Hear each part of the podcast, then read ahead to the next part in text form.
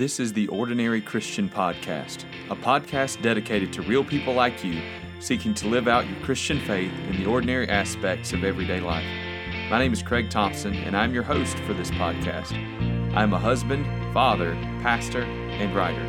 I hope that this podcast will help you to use the margins of your everyday life to live more intentionally for Jesus. Hello and welcome to episode 59 of the Ordinary Christian Podcast. Today, on this episode of the podcast, I want to talk to you about the importance of committing to community, in particular, committing to a local church. I had an opportunity to have a conversation with uh, one of the women in our church just this weekend who said that she had been involved in a conversation with somebody recently who, who questioned, Why in the world would you ever want to join a church? And she explained that, they're members of the church, that's true, but that, that church is more than a membership, it's, it's more like a family. It's a place where you can belong, where you can commit, and where you always have folks around you support you.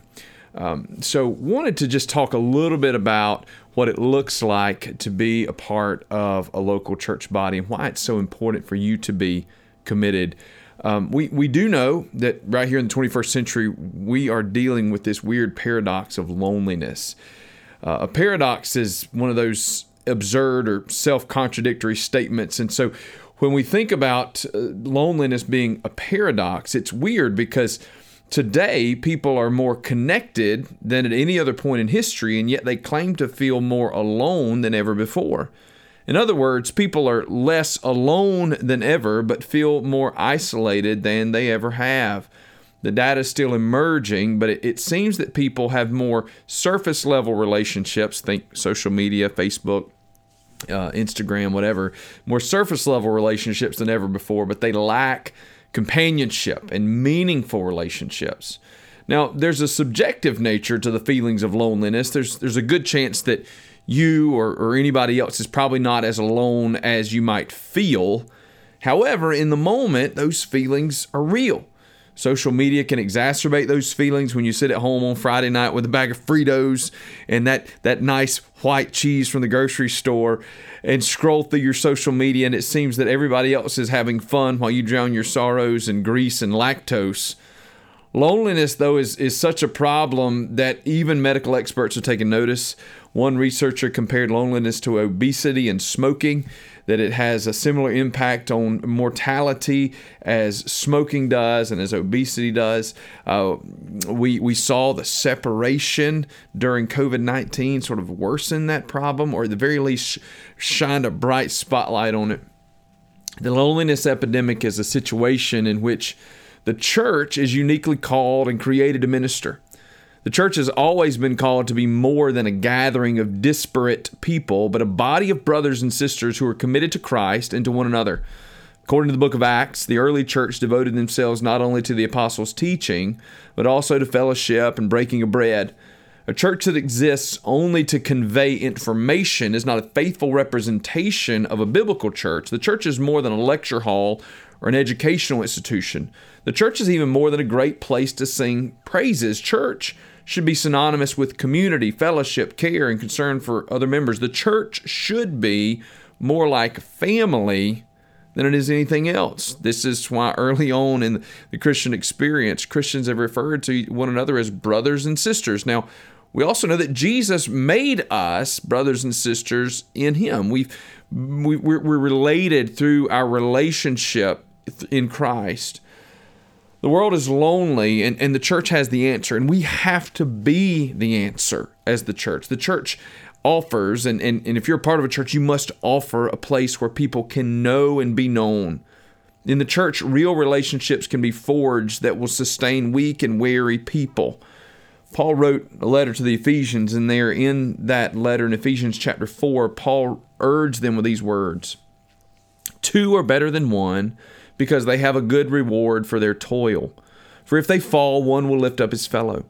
But woe to him who is alone when he falls and has not another to lift him up. Again, if two lie together, they can keep warm. But how can one keep warm alone? And though a man might prevail against one who is alone, two will withstand him. A threefold cord is not easily broken. Churches must work to cultivate community. The signs are all around. Our, our world is lonely. I don't have to tell you that. Just talk to people around you. Look on your social media feed. Our world is lonely. People are crying out for community, relationships, and friends. In other words, people are longing for the things that churches are created to provide. Get busy. Here are a few steps you might take in your church to cultivate community. Number one, create environments where people can know one another and be known by others. Small groups, ministry teams, short term Bible studies. Um, uh, keep those groups small enough for real relationships to be formed. People people get lost in groups larger than 16 or 20. Here at Malvern Hill, our small group ministry, our small groups are called life groups, and uh, we those life groups exists so that smaller groups of people can grow in fellowship and engagement with one another and ministry and accountability toward one another, and so they can better apply God's word in their lives. When, when those groups get larger than 16, we begin conversations about what it looks like for that group to birth another group or to, to partner with somebody to get more life groups started. Uh, a group larger than 20, just keep in mind, uh, a small group larger than 20 is really a church at that point. You've become a small church. So we want to keep them small so they can be real relationships. Um, create Bible studies and prayer guides in such a way that questions lead to deeper knowledge of God's Word and of one another. If we're not careful, all the things that we study in the church can always be about doctrine and theology. Let's make sure that we get to know the people that we're, we're growing together with. Let's know them well. God's created us as relational people. That means we are to know one another and to be known by others. So let's make sure that within the church we create environments um, that open the door for that in- intimate and intense knowledge of one another. Prioritize fellowship times. Uh, churchwide potlucks, sure, but don't start the stop there. Encourage your small groups to fellowship with one another regularly, so that relationships can be built that will result in ministry and accountability among members. Uh, we we hope that our church members will fellowship with one another organically. But what we've learned is that those organic relationships blossom um, when we've done something to cultivate the soil. In other words, if we'll cultivate the soil, then we can stand back and watch friendship spring up and bloom.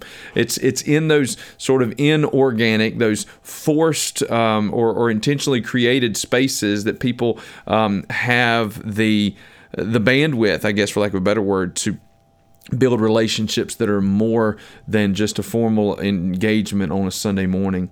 Uh, work together as a church, work on missions and evangelism, work in vacation Bible school, or even on church cleanups and renovations. The work needs to be done, but also as you work, there's value that can be forged. Uh, sometimes people get to know one another better shoulder to shoulder than they do face to face. An old adage is that uh, men tend to build relationships shoulder to shoulder while women build those relationships face to face. That's not 100% true, uh, but uh, but there is a lot of truth that we all can grow closer to one another as we work together. Um, I would encourage you to make sure that you model community. If you're a pastor listening to this, uh, especially you, model community your church by spending time with church members outside of regular church events. Now, even if you're not a pastor, if you're a leader in your church, if you're just a person in your church, you want to model this community. If you want organic relationships to spring up, make sure that you become a part of that organic uh, solution. Spend time with people other than at regular scheduled church times. You should be looking for opportunities to have dinner with the people you go to church with, to go to ball games with the people you go to church with, just to hang out. Uh, we spent uh, part of our weekend uh, bowling with some of the folks that we are in life group with. Um, wasn't anything formal. It was just a phone call. Hey, we're taking our kids bowling. Do you want to go? Sure, we'll go. Um, every once in a while, we get that phone call that says we're going to get ice cream, and we go get ice cream with folks from our church it's fun when you get together. It's fun to see those relationships, but also um, those organic opportunities that are sometimes just small. They open the door for greater ministry. It's amazing how um, those doors for real ministry and accountability sometimes get opened up in places other than within the church building. That's part of the reason for this podcast, right? Because we're all trying to live these ordinary Christian lives and looking for ways that we can engage in ministry in the margins. Some of those margins take place uh, at an ice cream shop or at a coffee coffee shop. I, I, meet a couple of guys, several guys, sometimes for coffee on Fridays usually. Uh, I go to coffee with a couple teenage boys on Tuesdays, and some other guys in our church become aware of that. And sometimes they show up and hang out with the guys. I, I meet a group of teenagers at Chick fil A on Wednesday mornings. I lead them in a small Bible study there. It's a quick hit kind of thing. We don't dig into lots of details. We're not there for a long period of time, but we have opportunities in that place. And, and, and cool thing that happens, we got some other adults that show up just to rub shoulders with these kids and they invite their friends and there's opportunities. So model community of church by spending time outside of regular church events. Um, involve others in the ministry of the church. People are usually more anxious to participate than than you realize. Invite someone to help you lead the music. Ask for a volunteer to create something within your church. When people invest in the ministry of your church, um, they develop buy-in and they dig into the community deeper. Some of you are going, I'm not a pastor. How do I do that? Are, are, are you in a life group or a Sunday school class? Do you teach one? Ask somebody else to pray this week. Ask somebody else to lead the discussion next week. Maybe maybe you're on a committee within your church. Ask somebody else to serve alongside you, but don't do the work for them. Give them a job, give them a task. They're going to grow and you're going to grow. Uh, the world is desperate for community, for relationships, and even accountability. People are looking for a place to belong. The secular world will offer many options to fill the void caused by loneliness and isolation I, I, think what's most heartbreaking for me is to see the way that those secular options leave people wanting more.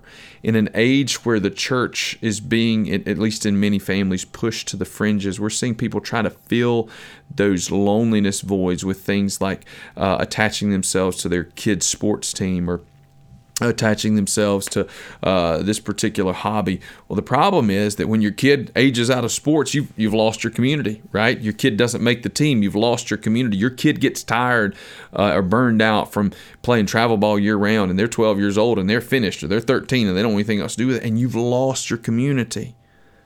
Your church is always going to be there. The church is the community forged through and around Christ and it's got the privilege and the responsibility to be there for you. Um, so let's let's make sure that we do all that we can to show the people around us that the church is the perfect place to know and be known by others and to know and be known by the Savior who takes away the sin of the world. Um, we've got to commit to community. And so I, I leave you with that challenge today. Commit to community. Your community, I, I, I don't know what your church looks like. If you don't have a church, uh, I'll tell you this go find you a church that looks like mine did last Sunday when I saw st- students and senior adults working together to serve in our children's ministry. You find you one that's doing that, you've got a community you can get involved with. Uh, find you a community where people will show up to care for one another, where people will cheer for one another, people encourage one another, support one another. Find it, but then once you find it, commit to it. You show up. You be a part of that accountable community. As you do, you're going to find that loneliness void filled up in your life, but you're also going to have the opportunity to serve by filling up the loneliness void in the lives of others. You're going to fulfill the command of Christ uh, by loving others and by loving Him. And, and ultimately, guess what? We're, we're going to fulfill one of our greatest created needs. God created us to be in relationship, and those relationships are not just marital, romantic relationships. God's created us to be in relationship with each other. Uh, don't miss that opportunity. He's given us the privilege of relationship with Him and relationship with others through Him in Church. Commit to it, enjoy it, experience it, and find the family you've been looking for in a local church. God bless you. Thank you so much for allowing me to be a part of your day today. Have a great one, and I'll see you next time. Thank you for tuning in to this episode of the Ordinary Christian Podcast. I hope that you will use the information in this podcast to encourage you to love Jesus in the ordinary aspects of your daily life. Jesus surrounded himself with very ordinary people who made a difference in the world because of their Savior. You can make a difference too. If you would like to read more of my writings or find other podcasts, you can find information about me on my website at www.craigthompson.org. For information about Malvern Hill Baptist Church and sermons from our church, you can go to our website at www.malvernhill.org. Until next time, use the ordinary margins of your life to make an extraordinary difference in the world around you.